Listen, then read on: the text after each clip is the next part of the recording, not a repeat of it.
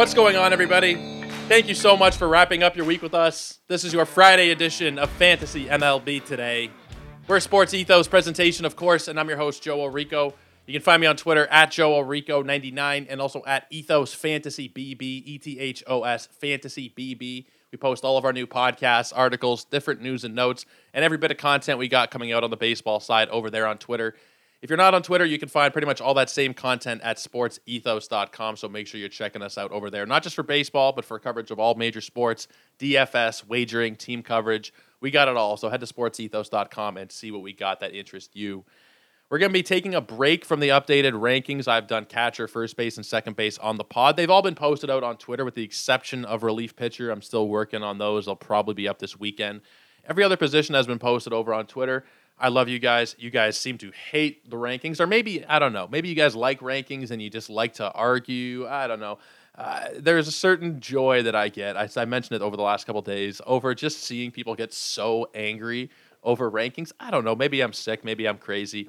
But I do get kind of a kick out of it. People saying, You're so stupid. I can't believe you. You shouldn't be allowed to make a list. Blah, blah, blah. Just all these really funny things. I do get a kick out of it. I make these rankings very seriously. I, I, t- I took weeks to put these rankings together and people i don't know some people like them some people message back and saying yeah you're spot on. Some people think that i shouldn't be allowed to talk baseball but that is what it is. That's pretty much par for the course these days when talking about rankings. But we are going to take a little bit of a break today just recap some news that we've had over the last couple days to kind of wrap up the week with that. So we're going to start out with mike clevinger. He's been put on the il uh, with biceps injury. I'm not a big mike clevinger guy to begin with I think he's kind of a shitty individual, but I also don't think he's a very good pitcher. I mean, this year he's been not bad. He's actually been pretty good recently, but I just think overall, when you're looking at the team context, the fact that he doesn't really strike out that many batters, only 53 Ks in 62 innings. He's also got a 136 whip, which is a little bit high. And of course, like I mentioned, the bad team context, only three wins on the season. Quite happy to send Mike Clevinger back to the waiver wire in most formats. If you're in a 15 team league, NFBC style, it might be kind of hard because there's just really not that many options on 15 team waiver wires. You, you can still make the argument that he's arguably a drop. Uh, I just think based on the injury, based on the fact that, like I said, you know, bad team context, no strikeouts really. I mean, the ratio has been pretty good so far this year. Other, well, not the ratios in general, but the ERA sub four is is pretty good. Like I mentioned, the WHIP is a little bit high, but overall, I just don't think he's that good. I don't think he's somebody that is really worth holding on to through an IL stint. He's currently at this point 17% rostered in Yahoo League still. He just doesn't really interest me, in all honesty. If you dig a little deeper and you look at the expected numbers as well, they're quite a bit higher than that ERA. So I think maybe there's been some luck involved as well. Has stranded 81% of base runners, which is a little bit high.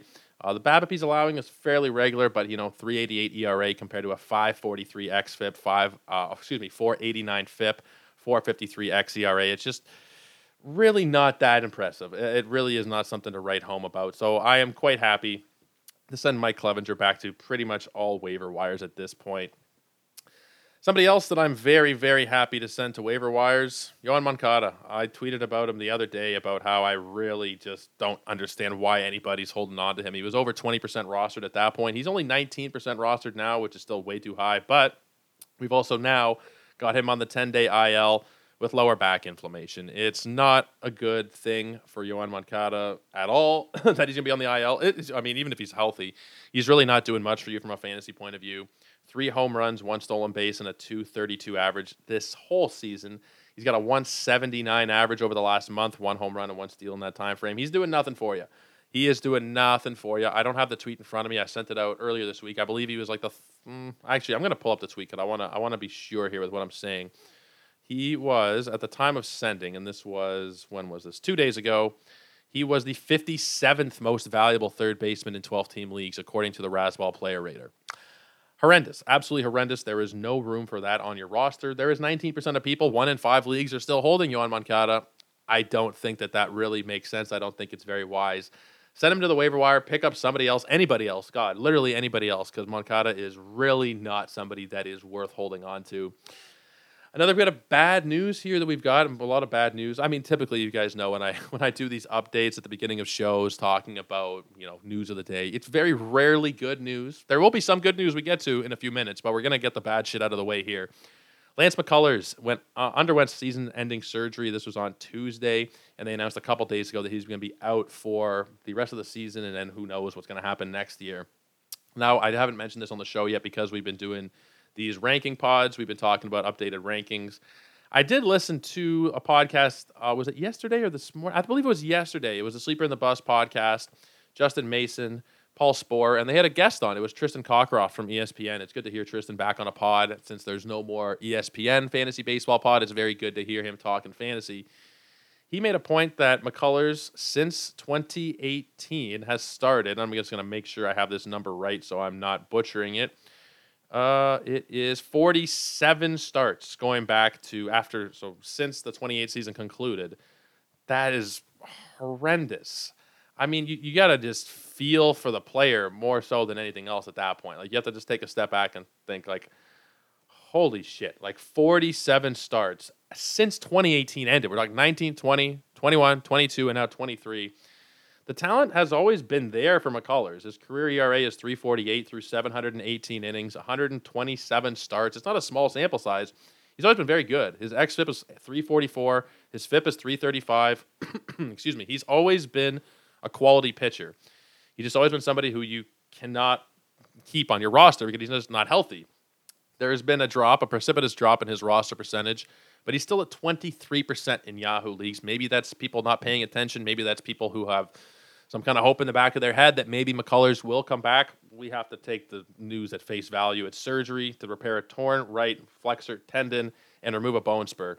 He's done for the year. There's no point holding on. The question that was posed by those guys on the sleeper in the bust, and that I'll ask here as well, is what's the value for him in dynasty at this point? I don't think there's much. I'm not a huge dynasty player. You guys know that. I don't really focus much on dynasty. I'm more of a redraft guy, much more of a redraft guy. I just don't really know that Lance McCullers even is worthy of a roster spot in dynasty leagues, unless you're talking, you know, there's some dynasty leagues that are like 30 teams deep or 28 teams, whatever it is. In those cases, probably. In your standard dynasty leagues, which are probably 12, 15, maybe 18 teams somewhere in there, I really don't know that he is going to be worth holding on to. The talent is there, but what will he look like when he comes back? He's not getting any younger. At this point, Lance McCullers is just about 30. By the time he throws another pitch in the major leagues, he will be 30. So you have to wonder if he's even worth holding on to in a dynasty league, I don't think he is at this point. In most cases, like I said, there might be some deeper leagues where you kind of have no choice but to just hold on to Lance McCullers. But I think in most cases, you're going to be pretty, pretty okay uh, to move on from him at this point. It's unfortunate because the talent's there. He could have had a really great career, but I just don't think there's much of a path for it at this point. Another guy who is on the cut list, he should be on your cut list, Mitch Haniger. He's going to undergo surgery, or he did undergo surgery, or supposed to have had surgery yesterday. I haven't heard an update uh, since then. They said this Wednesday he's going to have surgery Thursday on his forearm. Haven't heard anything today about if it was successful or whatnot. You have to assume it went well. Now, this is pretty much it for the season for Mitch Haniger, and this is why Luis Matos was called up. It's going to be, from the time frame that they've given us, three to six months. The best case scenario is that he is coming back maybe right at the end of the season, maybe. And even then, uh, he's not somebody who has that kind of talent where he's worth holding on to. This season has been a decent, you know, a little bit of a disappointment to say the least. In 148 at bats, he ranks outside of the top 750 fantasy players on Yahoo. That's brutal. 20 runs, four homers, 22 ribbies, one steal, and a 230 batting average. Now, he'd come around a little bit over the last month, batting 274. He had two of those four home runs over that last month. But again, there's just not really a lot of hope in holding on here. The best case scenario is he comes back right at the end of the season. Best case, you know, in all likelihood, like that would be the shorter end of the timeline. Would be three months. They said three to six months, so you can kind of you know do whatever you want with that timeline. For me personally, I'm saying mm, I don't know. I really don't know about uh, Mitch Haniger at this point. I'd be very happy to just say, you know what, Send him back to waiver wires. If he does come back, maybe he beats the timeline and he's back for the last few weeks of the season. If you want to think about adding him, then sure. But considering the state of injuries, considering the fact that nobody has IL slots pretty much in most leagues, there's not a lot of people who have a lot of IL spots. In fact, most teams that I have are eating at least one bench spot for an injury, at least.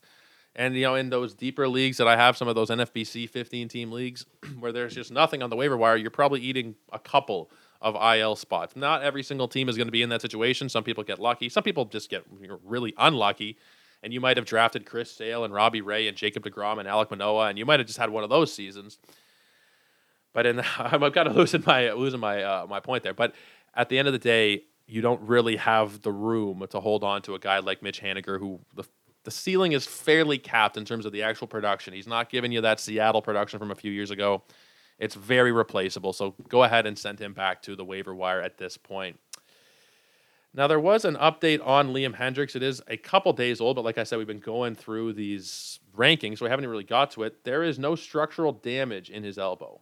Really good news. He received a cortisone injection last weekend, and I think there's going to be another uh, injection later at some point this week, a platelet rich plasma injection. This is way too scientific for me. But the long story short is don't drop Liam Hendriks. A lot of people have. He's down to 64% rostered in Yahoo leagues. He's not somebody that I would be willing to part with. You know, a lot of those guys we mentioned earlier, Clevinger, Moncada, Haniger, they're nothing to write home about. They're really not. Even their best case scenario is really not that great. Maybe the best case scenario for Mitch Haniger is great.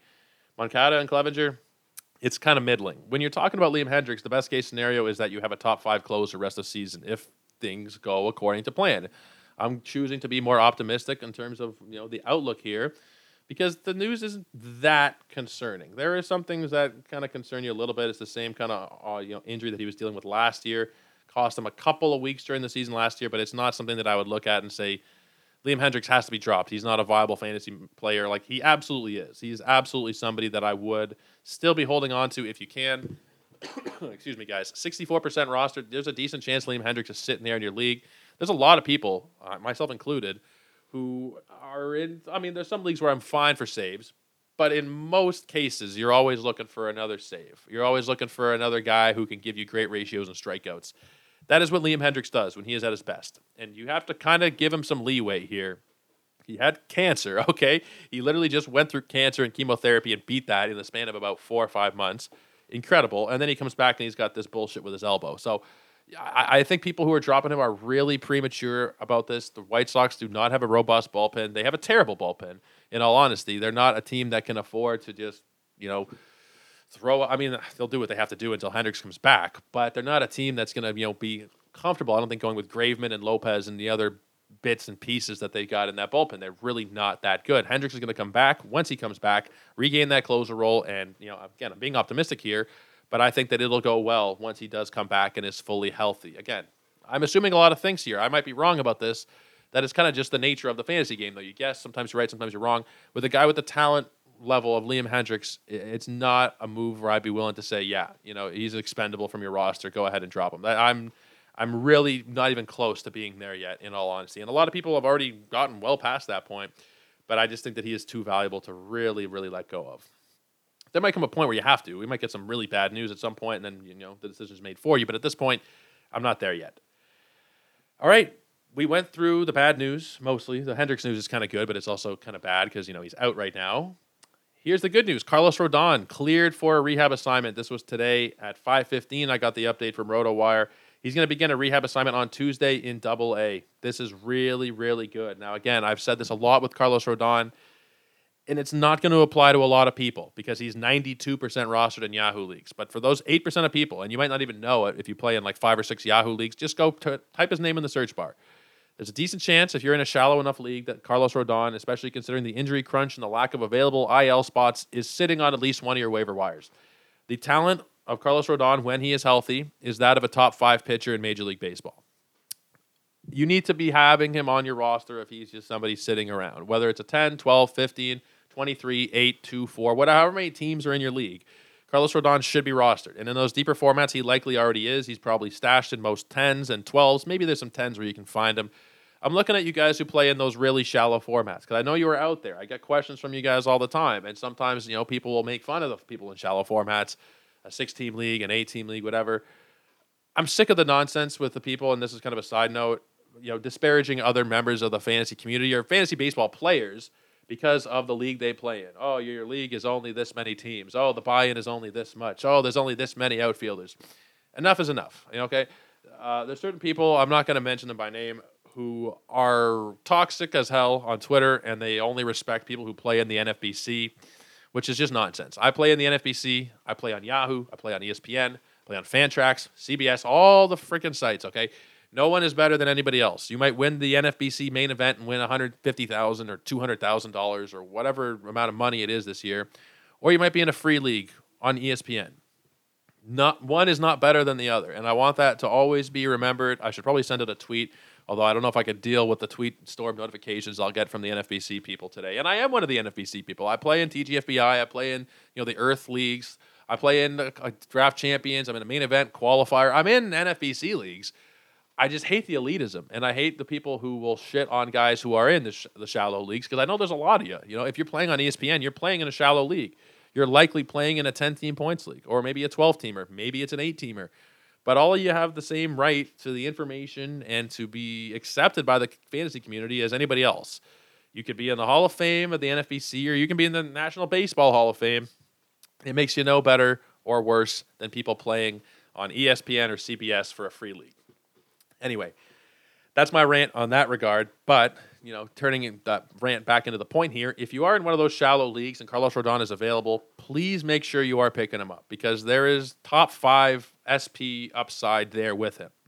He would have been, I think he was fourth in my rankings before the injury stuff, uh, before we realized he was going to be missing time. And, I, and then I dropped him down into the 20s, and then I dropped him down again into the 30s, and now he's not in my top 50 currently because I just try, like, you know, like Nick Pollack does, I try not to rank injured pitchers it's just very tricky and troublesome to rank guys who are injured. I got enough trouble as is with my with my top 50, which I posted out on Twitter today. If you guys want to go check that out at Joe Orico 99. It's also shared out. Uh, did I share it out on Ethos Fantasy BB? I'm not sure, but if I haven't, I'm gonna go do that now. So go check out ETHOS Fantasy BB for all your different fantasy baseball needs, podcasts, articles, different news and notes, and everything we got going on on our baseball side. Also, be checking out sportsethos.com. And if you're feeling so kind on this Friday evening or Saturday, whenever you're listening, go ahead and drop a five star review before you guys head out and go about your day. It really helps us out here at the show. It really helps me in particular to grow a little bit. You know, you guys hit the like, you subscribe, and do all that. And, you know, it helps out the algorithm, even though it might be very small, everybody's individual contributions as a whole, it really does help. So make sure you guys are subbing, leaving those reviews, and checking out all the great work at sportsethos.com. But I'll leave you there for the weekend. Hope everybody relaxes, enjoys, spends time with family and friends. And until Monday, take care and cheers.